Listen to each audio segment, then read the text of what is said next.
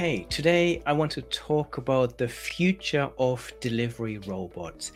And to do this, I am joined by Alastair Westgarth, who's the CEO of Starship Technologies. Hi, Alastair. Hi, Bernard. Nice to meet you. Yeah, where are you joining us from today? I'm in our San Francisco office today, so in uh, California. Very good, but this accent isn't Californian, right? Oh, very astute. Um, I was born in the UK, actually specifically in, up by uh, Newcastle and Tynemouth. Uh, lived all my early life in Canada and have uh, been in the US since 1995. Very good, very good. So, what brought you to Starship Technology? I used to work at uh, Google uh, specifically, I was CEO of the Loon Project, which was a stratospheric balloon project uh, connecting uh, the unconnected around the world. Mm. And I was presented an opportunity uh, out of the blue by a recruiter. that Said, "Hey, um, Starship is looking for a uh, CEO," and I said, "Hmm, that's interesting. I seem to remember Starship from the beginning of the pandemic in Milton Keynes," and it turned out that was correct. And so then I got to meet the founder, uh, Ahti Heinla, and a number of the team members and was super intrigued. And after some uh, conversations over a couple of months, uh, we agreed to meeting of the minds, and I agreed to join the team on March thir- uh, March on May 31st of the of this year. Very good. So tell us a little bit more about Starship and Starship Technologies and what you do. So, Starship is a last mile, or last kilometer logistics solution using autonomous vehicles, small robots, uh, about uh, 30 kilo robots that drive down uh, sidewalks or redways typically, occasionally on roads when there is no sidewalk available. Uh, they're optimized to deliver goods within one, two, three kilometers away. Uh, it's a solution where the robots drive themselves. Uh, there are remote operators in the event of a a situation the robot can't resolve with its own uh, uh, with its own intelligence, such as maybe a crossing it's never seen before, or whatever. But uh, the predominantly drive completely autonomously. Uh, we work with multiple different vendors to deliver food. It could be restaurant food, uh, or it could be groceries. Uh, we also are present on a number of college campuses here in the U.S. where we typically just deliver restaurant food because there's many merchants that are providing food for the students on a large campus. Very good. So I live in Milton Keynes, and Milton was it the first site in the UK where you had those robots live?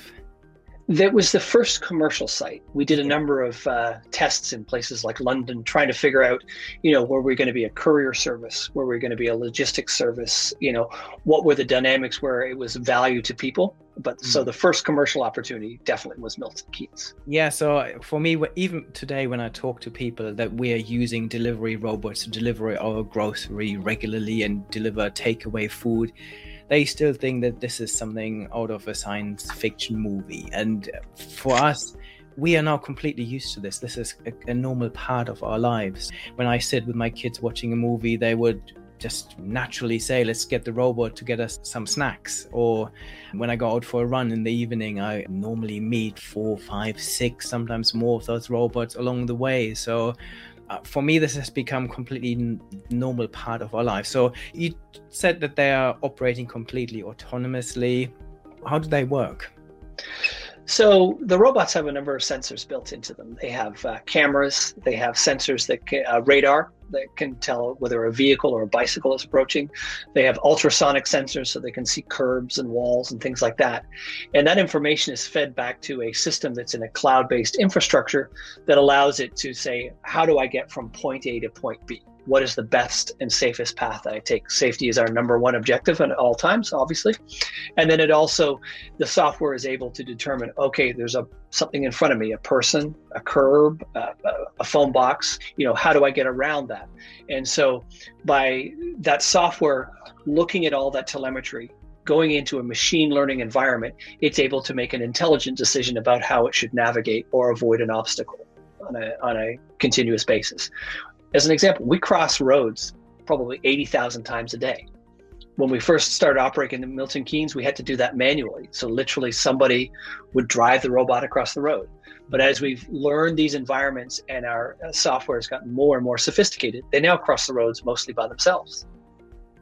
Fascinating. So out of a like 100% deliveries, how often do humans take over uh, in, in, on, on journeys? Well, most of the time they don't take over, to be clear. They typically, you know, safety is always our number one priority. So if a robot encounters something that it's unsure about, it will stop and it will send an alert to our remote operators who will look at it. And most of the time, they just go, "That's fine, proceed," and literally just release the robot. That's 90% plus of the interactions. Occasionally, say there's a a crossing that's new or a crossing that's highly complex, then the uh, remote operator will take over. But 99% of the time, they're driving completely autonomously by themselves. Very good. I guess they're learning all the time. I, I Correct. remember I remember Correct. I remember going for a run when it was snowing outside and I was surprised the street was just full of robots. So obviously this was an opportunity for Starship to train their their Yep. robots to navigate in completely different scenarios where they can't see the road markings and the curbs and the things as as they would normally do, right? That's a great point. We've we've driven now 3.6 million kilometers, so it's a significant amount of uh, ground that we've covered. But we also do it 724, like all times of the day, in the dark. We do it when it's raining, and we do it when it's snowing. When we first encountered snow, as an example, it was something that the robots were not familiar with. It produced different images from the cameras. The, the uh, ultrasonic sensors responded differently, so we had to train our system how to deal with that setup in that environment. Also, some of the items that would block a robot were unique. You know, a pile of snow.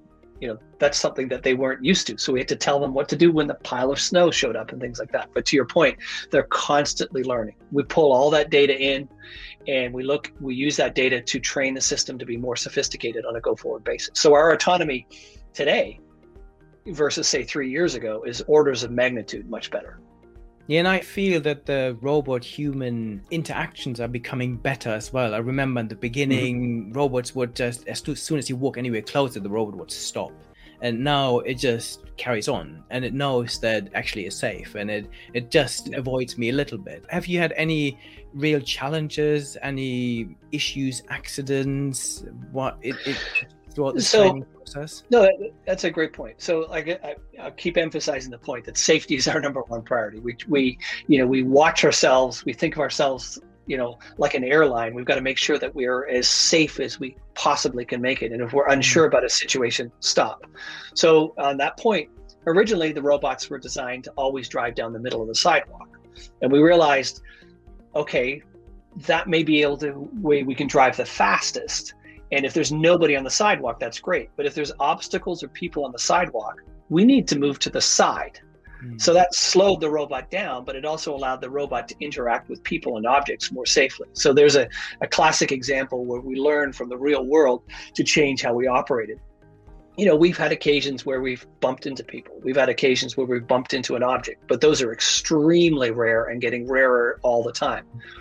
The robots don't move that quickly. They move you know, on average about five kilometers an hour. The maximum speed is about seven kilometers an hour, and so you know, any decision we make on with respect to feet, uh, speed and with respect to how they interact with the environment, including obviously most importantly people and uh, and and even pets, is you know we'll we'll make a decision that you know optimizes safety again versus speed at, at the end of the day. So, you know, what we can do today and what we can do uh, safely get, goes gets better and better and better over time. And we're very proud of our safety record. It's uh, we, you know, we're not perfect, but we're as close to perfect as we can make it, and we're always trying to uh, improve that score.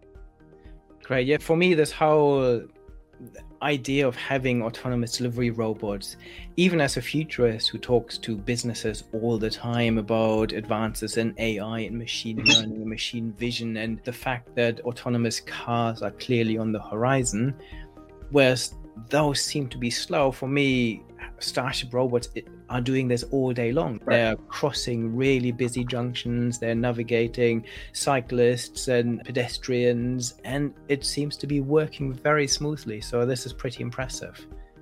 You know, one of the if you're based around AI, machine learning, reinforced learning, you know, you can make some very smart decisions in your algorithms and how they behave, but they need data.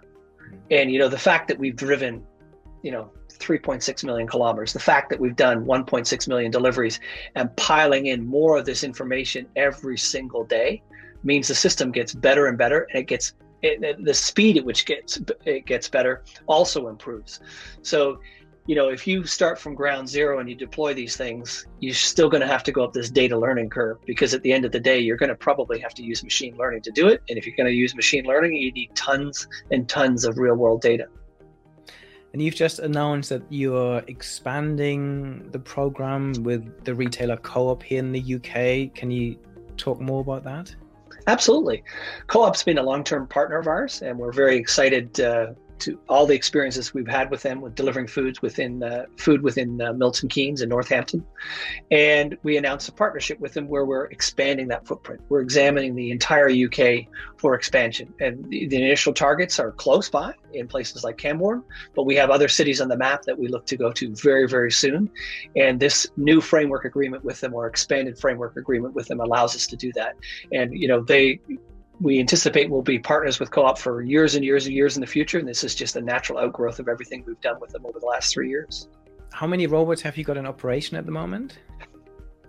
On a worldwide basis we have uh, in excess of a thousand uh, okay. robots and we're easily doubling that every year very good so where do you see the future of all of this going? Because you said in the beginning you're not quite sure. Is it grocery delivery? Is it takeaway delivery? Is it a courier service? I know that I can have my Amazon parcels delivered by Starship robot. So where do you see all of this going in the future?